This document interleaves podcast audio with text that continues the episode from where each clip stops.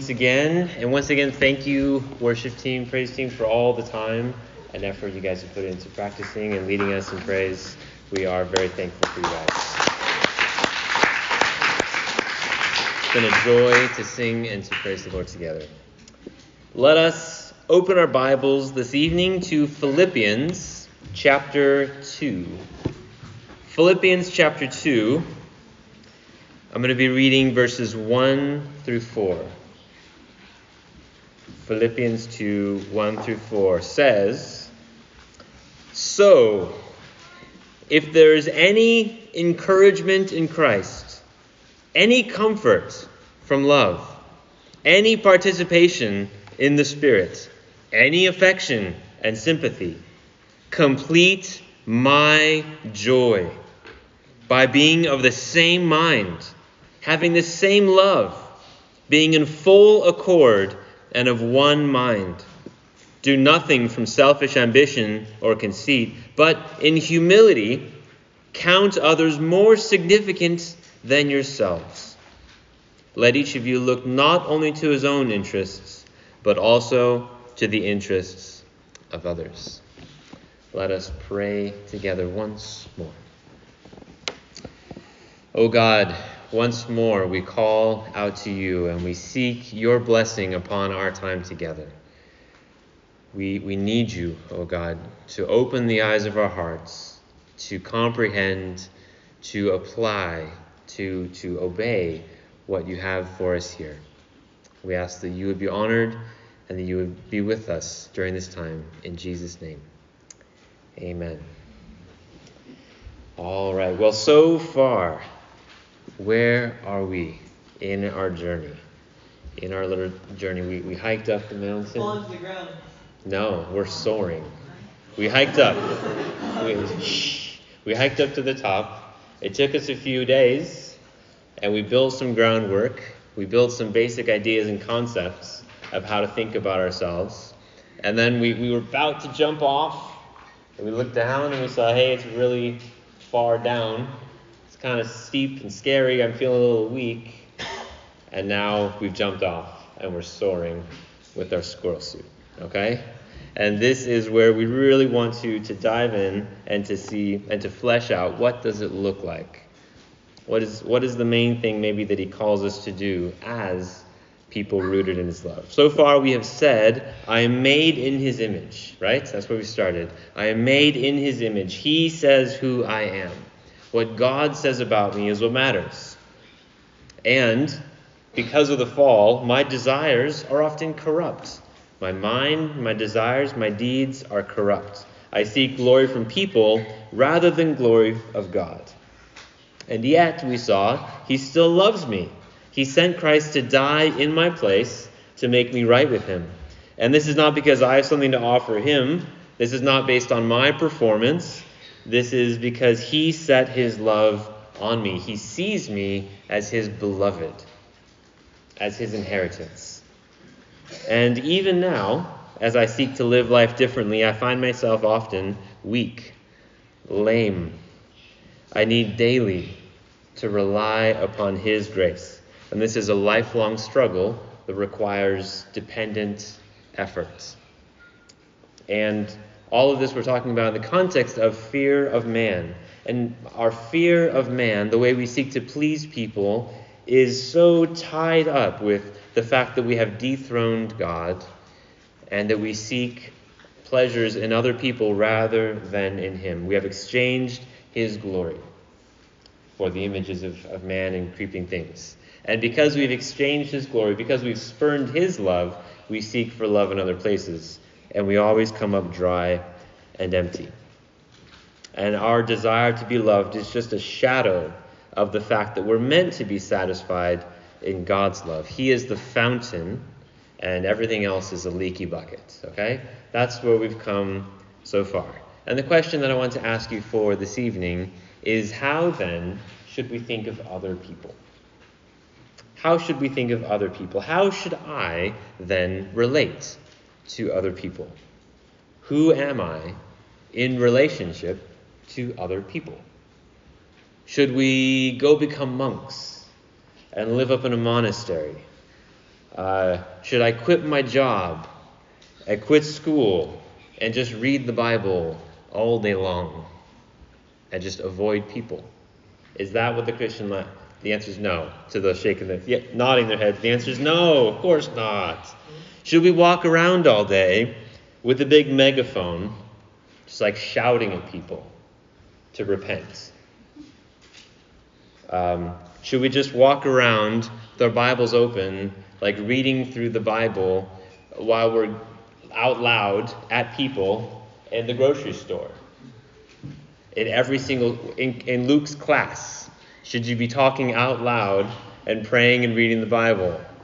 Probably not. No. He's shaking his head for those that didn't look back. How should we think of relationships? Who are we in relation to other people? What is our job? What, are, what is our role? What, what are we meant to be doing? Is the question that we're asking tonight. And the answer that I want to submit to you is that we should think of ourselves as sent. How does God think of us? He thinks of us as sent. S E N T. We are sent. uh, to love people. You have been given a mission. We have been given a mission. Just like Adam and Eve had a mission in the beginning to tend and keep the garden, so too now we, having been redeemed, having been rescued, having climbed off and, and sent off the mountaintop, we have a mission. The mission is not to seek love from other people, but to seek to love other people. The mission that God has given us is to seek to, to love other people rather than be loved by other people. And some of you thinking, well, mate, why is he in Philippians 2? And this is maybe not the most clear, direct passage that talks about being sent, but I do want to help show you that there is a missional missions context to this passage in Philippians. And I think it speaks loudly and helpfully has helped me think about loving other people.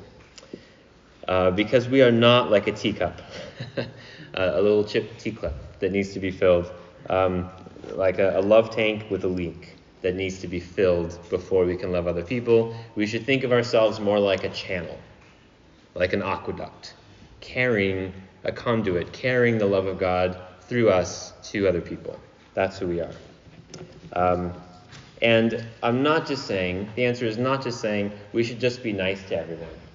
Just be nice to everyone. We'll all hold hands, and we'll all sing kumbaya, and everything's just going to be great. Uh, what the world needs now is love. Sweet love. That's all we need. And that's not exactly what I'm saying. I'm also not saying just stay in your lane, just don't bother anyone else. I said before, like just walk on the tightrope, get across, don't bump others off, and that's that's life. That's actually not life. That's not what we're saying uh, this is. The mission is rather, positively, it is to obey Jesus Christ as Lord and to do what pleases Him, not other people. And what He calls us to do is to love other people as He loved us. And yes, this is dangerous. This is dangerous. We are on a mission to love, not to be loved. And thankfully, uh, for all of you, I've mastered this, essentially. Just kidding. Um, basically, a professional at loving other people. My family shaking their heads. Why are you shaking your heads? we, we all desperately need God's help to do this. So let us let us see what this says together. First, we are sent Second, we are sent to love. Third, we love rooted in love. Okay? First, we are sent. Second, we are sent to love. Third, we love rooted in his love. Okay? The first point is that we are sent.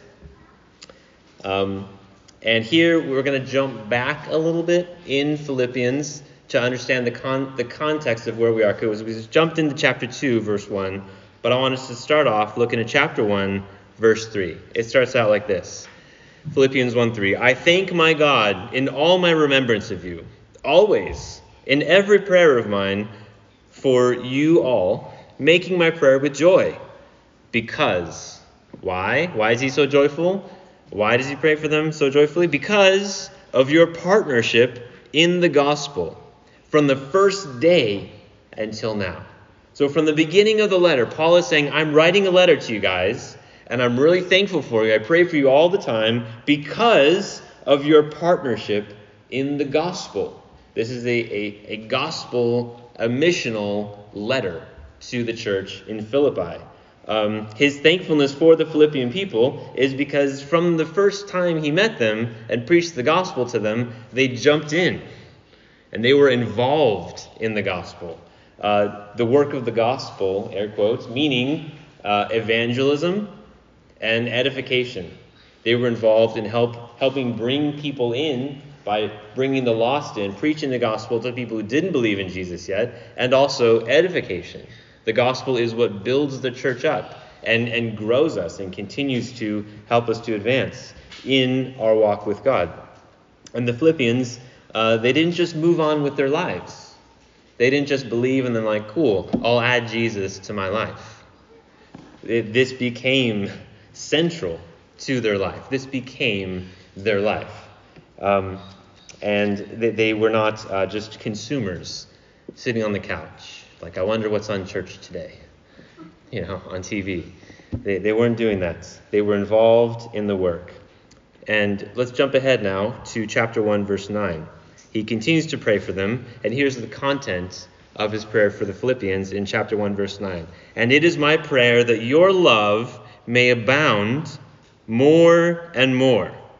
That's the essential prayer. He wants their, their love to abound as a church uh, with knowledge and discernment, so that, this is the goal, that you may approve of what is excellent and be pure and blameless for the day of Christ filled with all the fruit of righteousness that comes through Jesus Christ to the glory and praise of God. What a prayer. What a, what a goal to have in mind, right?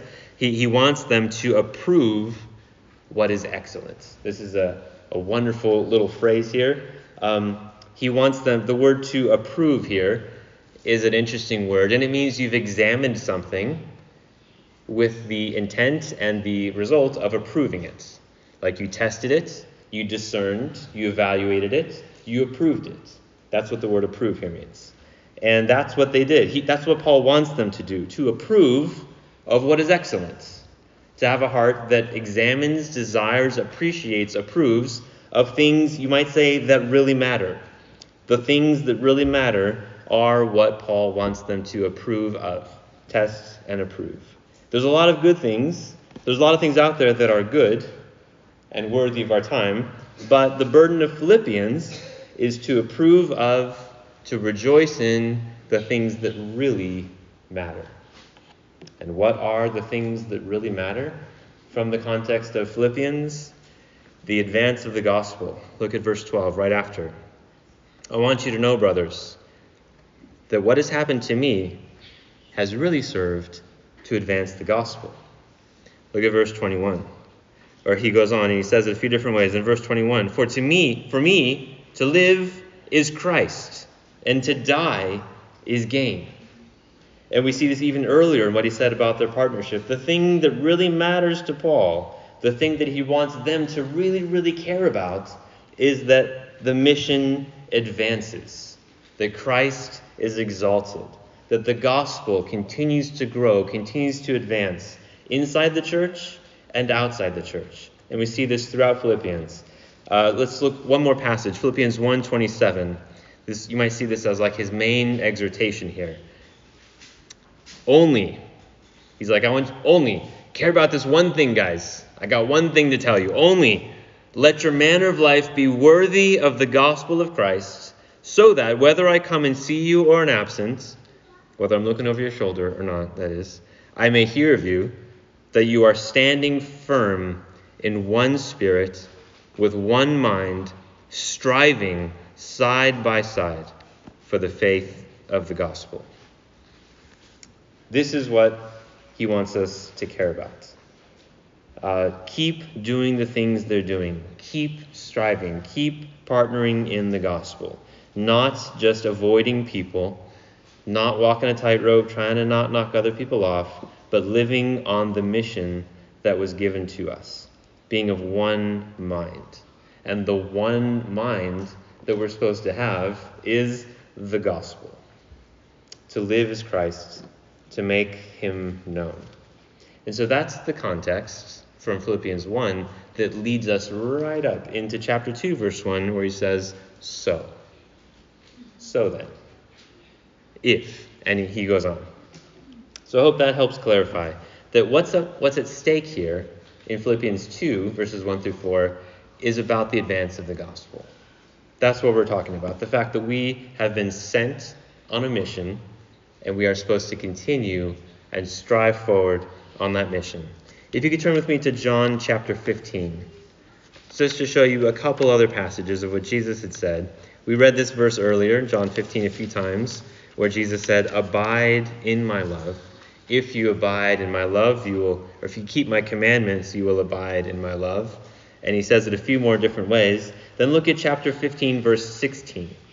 John 15, 16. Jesus says to his, his disciples there, You did not choose me, but I chose you.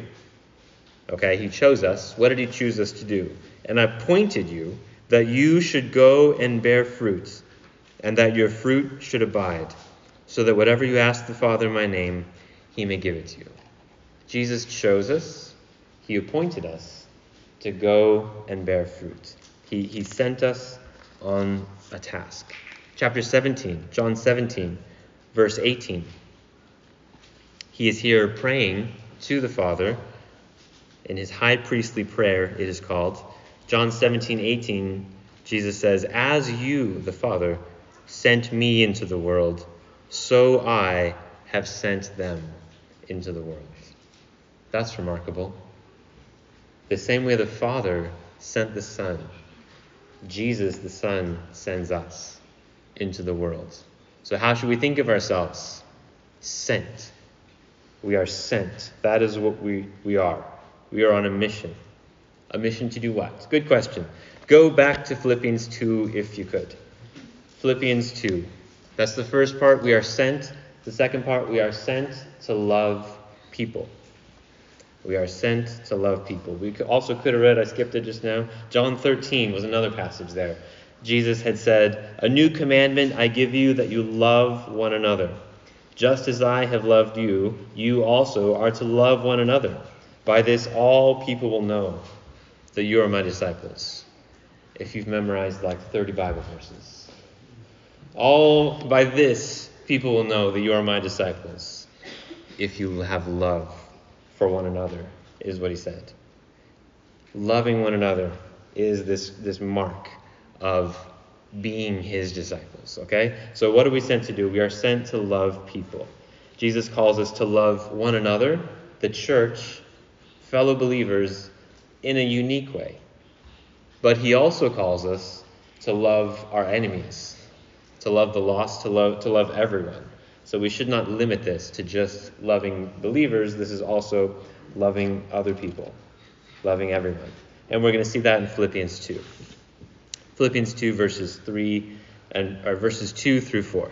Verse 2, he says, Complete my joy by being of the same mind, having the same love, being in full accord, and of one mind. So, what I want you to see in verse 2 is that he's telling us to love the church. Verse 2 is telling us, love the church. And his, his basic, simple request is like, agree! Please just agree with each other. Have one mind together on this one thing we're supposed to be doing. He piles up all these words. He says, uh, Be of the same mind, have the same love, be in full accord, have one mind. You could say it more literally, it translates this way think the same thing, have the same love, be united in soul the word is soul, and think the one thing. Just think the one thing, guys. Have the one thing on our minds. He's like pleading with them. Please listen. Please be focused on this task. Uh, love Christ, love one another, love the lost. Have one mind and heart together as the church, which is the glory of Jesus Christ through the advance of the gospel both in the church and outside the church. And this oneness of mind, I do want to say, is unique to within the church. He's not saying have one mind with your neighbor. It doesn't say have one mind with the governor of California. Have one soul with Gavin Newsom. It does not say that, thankfully. Uh, it does not say that we should agree with all of our friends, all of our classmates, all of our teachers, with everything. It doesn't say that. And it's common, right? It's common in our day and age to think that you have to agree with someone in order to love them. And that's not true, right? It's not true. You can disagree with someone and still love them. But often, uh, nowadays, if you do not affirm someone, then you hate them. But that's not a right way of thinking of things. That's not reality. I want you to know that that's not what the Bible's saying here. It's okay to disagree with someone, and you can still love them, just not agree with everything that they think. Uh, but what the Bible's saying here is that not that all ideas are equal. It's not saying have one soul with the culture. It's saying have one soul in the church. With, with fellow believers in Jesus Christ, we should have one mind together. Agree that to live is Christ and to die is gain agree that the glory of Jesus is what matters. Agree that being his beloved people, being rescued, being redeemed, being righteous, being loved in him is the one hope of the world. Okay? That's what we should agree about. And the truth is, we get pretty distracted sometimes, don't we? We get distracted. And we can get pretty self focused on our goals, the things we want to accomplish in life job, school, career, relationships. We, we start thinking about, you know, my life is, is, is pretty great. Or we, we think nice houses are pretty great. Nice food, nice cars, nice vacation. Uh, those are all pretty great. I kind of want those things. Maybe I'll pursue those things. Um, sometimes we get distracted and we, we focus on just, I'm right. We start thinking, I'm right about everything.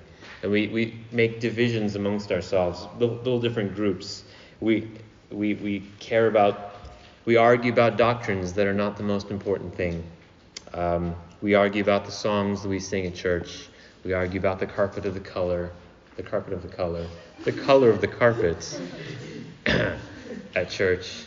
Or, or more, maybe more closer to home, we, we argue about masks, don't we? We argued about COVID. People separated about COVID and about masks and teased about COVID and masks. That's so secondary. We are to have one mind together. What are we here for? We're here to worship God. We're here for Christ, for the gospel. We are all different, right? Look around. Like, oh, that guy, that girl next to me. We're pretty different. And that's a good thing. That's a good thing. That's we are all brought here together not because we're all the same, not because of a hobby, not because we have common personalities or common music tastes. We are here because of Jesus. The thing that should make Christians different is loving different people. we, we love each other even though we're all different from each other because of the change that Jesus did in us. I love how Ephesians 4 says it in the beginning. It says, Put up with one another in love. Bear with one another, please, in love, because of Christ. And so Paul says, Make my joy complete. Make my joy complete. Every parent, every teacher, I think, understands this. You see divisions amongst your students, amongst your kids, and you just wish that they would agree together, be in harmony together, be at peace together. And this is God's heart for his people. He wants his people to love one another.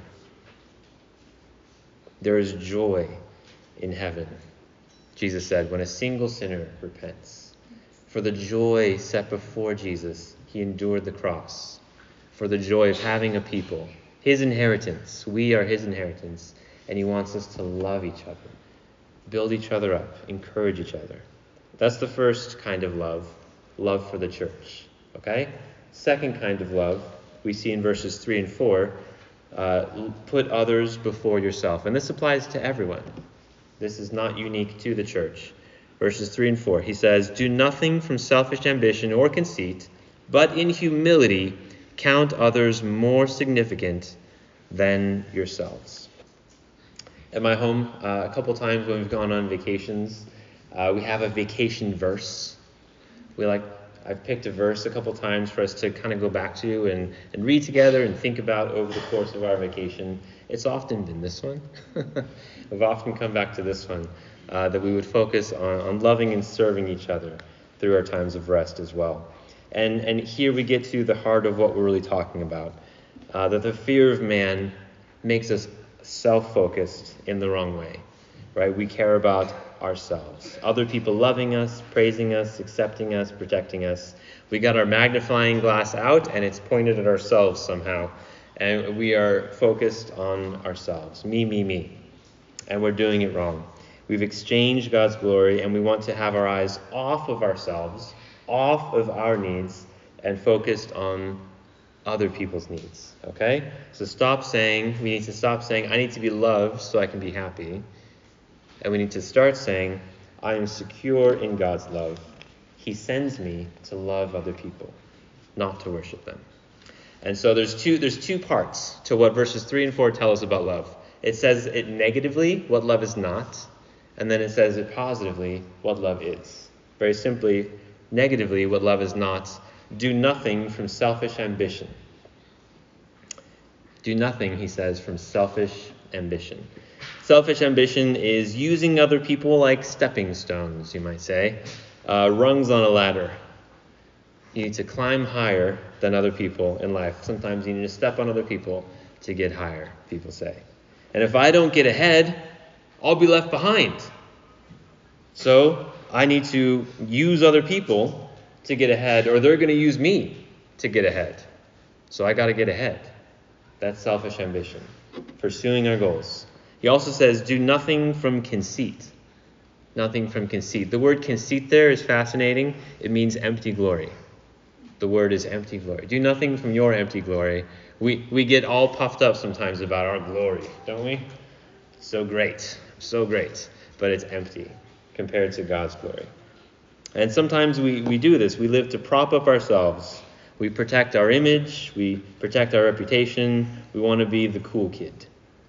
Uh, and we go to whatever lengths to, to hide our sin and shame, and we thrive off other people's acceptance.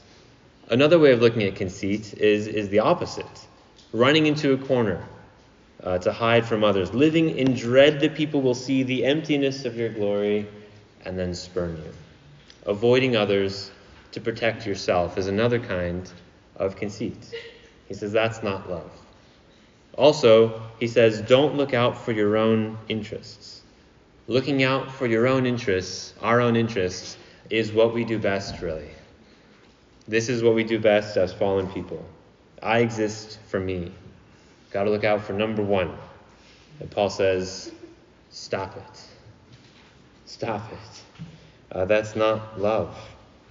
He actually doesn't say only. In, the English, it says uh, in verse 4, first half of verse 4, it says, Let each of you look not only to his own interests. The word only is not there.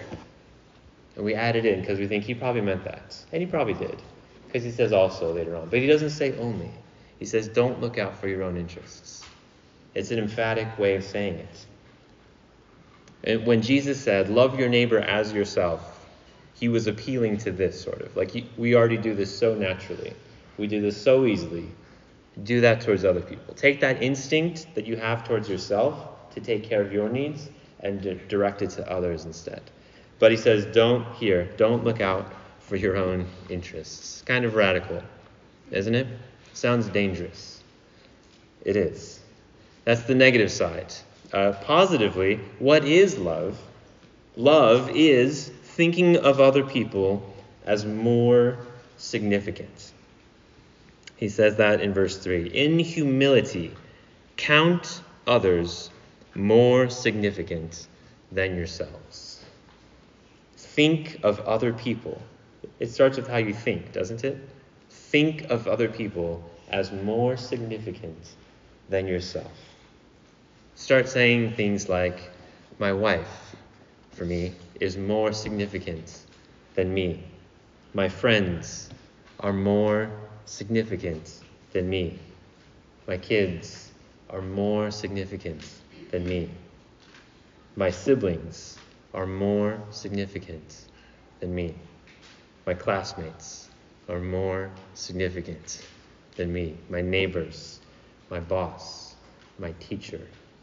The barista at Pete's is more significant than me, just not the one at Starbucks. right. Not the ones at Starbucks. You got to draw a line somewhere. just kidding. Um, the car behind me on the freeway, the guy tearing tickets at the movie theater. There are people all around us, everywhere.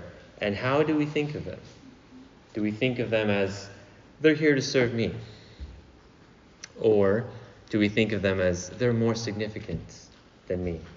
It starts with how we think. Rather than looking around, comparing ourselves, puffing our chest out, that's what guys do, standing taller, flexing, rather than seeing competition in other people, we see object rather than seeing objects to use for our gain from other people, we should instead see with compassion. When you look around, do you see competition or do you see people with needs that need compassion? And that gets on to the next part. But he also says, look out for the interests of others. As we, as we look at them and we see that they're more significant than me, we then view them with compassion and we see their needs. We see other people as having needs. Um, needs that you should not mock, needs that you should instead meet. When we see needy people, we should not mock them, we should meet their needs. We should help them in their needs. And the point is not to let people walk all over you or abuse you or mistreat you. That's not what this is saying. That leads back to the fear of man, of not, uh, not treating them the right way, reverencing everyone, living in fear of them, allowing them to do that. That's not what he means. Because letting bullies remain as bullies, that's not loving. That's not loving the bully. Seeing their need of the bully is different from seeing the need of the one being bullied. The point, rather, is that rather than seeing people as an annoyance to you, rather than seeing people as frustrating to you, offending to you, mean to you, you should instead see them as needy, because it's not about you, it's about them. The greatest need that people have is what? The gospel.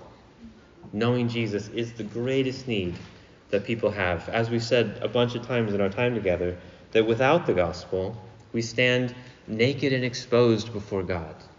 He sees everything about us, and we will do business with Him. Everyone will stand in judgment before Him, and their everyone else's relationship with God is what matters. When someone yells at you, it's not about you. Okay? When someone yells at you, gets angry at you, it's really not about you. What's happening at that moment is that you are experiencing a breakdown in that person's relationship with God. And if you can see that it's not about whether or not you're offended by what they're doing, but it's about their relationship with God that is collapsing, then you rather than being offended, you can see them with compassion and see that what they need is Christ, not retaliation. What they need is Christ because that's what Jesus did. Philippians 2, verse 5 and on, goes on to tell us that this is what Jesus did. We were offending God. We were the ones blaspheming God. We were the ones that had spurned God. And God reached out in compassion. Jesus left heaven to come here because we offended him, because we sinned against him. That is what God did when he saw our need. God calls us to do the same thing see other people around us and see their needs and love them. Bring the gospel to them, but not just the gospel. Because standing outside, like we said, with a big sign that says you're going to hell and be like, I'm loving people all day long, bringing the truth, um, is not really all that he calls us to do, right? Because that's not the gospel anyway, really. That's a tiny part of that's a part of the gospel. It's not the good news part. Um, and so, beyond bringing the gospel to people, we also need to actually love people. actually love people. Be gentle, humble, patient, kind, generous. All the things following Jesus, imitating Jesus as he treated other people. If you could turn with me to 1 Thessalonians real quick. 1 Thessalonians chapter 2 verse 3. 1 Thessalonians 2 3. It says there, For our appeal, Paul's talking about his ministry in the church of Thessalonica. Our appeal does not spring from error or impurity or any attempt to deceive. But here we go. Just as we have been approved by God to be entrusted with the gospel, so we speak. Not to please man, but to please God who tests our hearts. For we never came with words of flattery, as you know, nor with a pretext for greed. God is witness. Nor did we seek glory for people, whether from you or others, uh, though we could have made demands as apostles of Christ. But we were gentle among you, like a nursing mother taking care of her own children. So, being affectionately desirous of you, we were ready to share with you not only the gospel of God, but also our own selves, because you had become very dear to us. He said, We shared with you not just the gospel, but our, we were ready to share our whole lives with you, our whole selves. Uh, so, is this this ought to be our, our character, our manner of life? And with a little bit of time left, I want us to look at the last section we love rooted in love. We are sent, we should think of ourselves as sent on a mission. The mission is to love other people. And thirdly, we love rooted in love, and we're going backwards again. Philippians 2, verse 1. Sorry for the backwards. He says, So, if there is any encouragement in Christ, any comfort from love, any participation in the Spirit, any affection, and sympathy. Dot, dot, dot. Everything we've said so far. I wanted us to end here. End on the, the ground, the reason, the thing that makes it possible. Because uh, uh, we ask, you know, that, that sounds dangerous. You know, giving and giving up of my own self, what happens to me? What about me? And the, the only thing that allows us to do this, the why, the how, is that we're rooted in love. This is what he's saying with these four questions that we are rooted in God's love for us. This is what enables this kind of love in verses 3 and 4. Is there any encouragement in Christ? Then, he says, consider others more significant. Is there any comfort from the love of Christ in your life? Yes. Uh, seek to meet other people's interests. Is there any fellowship in the Holy Spirit? Yes, then be of one mind in the church. Is there any affection or sympathy that God has shown to you? Then show it to others. He asks these four rhetorical questions that all have a resounding, of course. Of course. Is there any encouragement from knowing that you have a right standing with God now and into eternity? Is there any comfort from knowing that God has loved you from before he created the world? Is there any fellowship in the Holy Spirit? Is he in you, that is? Is he changing your heart? Have you partaken in Christ? Are you a recipient of mercy, of, of sympathy, untold mercy, unfathomable sympathy? Have we received from God? Verse 1, the, these four questions, this is the ground to everything else that Philippians 2 through 4 has said. I just I want to point out once again that this is a call to be rooted in God's love. We are secure in his love. And only that, only that can empower a life of radical love and service to other people. Okay? Only that. When we're stuck on the roller coaster of other people's opinions, it's a rough ride. People are fickle. People are demanding, unforgiving, unsatisfying, ruthless. But when we believe in Christ, when we sink our roots deep down into his love and find that we are secure throughout any difficulty that a person would bring into our life, through any difficulty that life would bring into our life, we can, we can continue to serve Christ. We can continue to love people. In Christ, we have an anchor, we have a foundation, we have strong roots to build a life of love and service and sacrifice on. He saved us, and now He sends us. All right? Let's pray.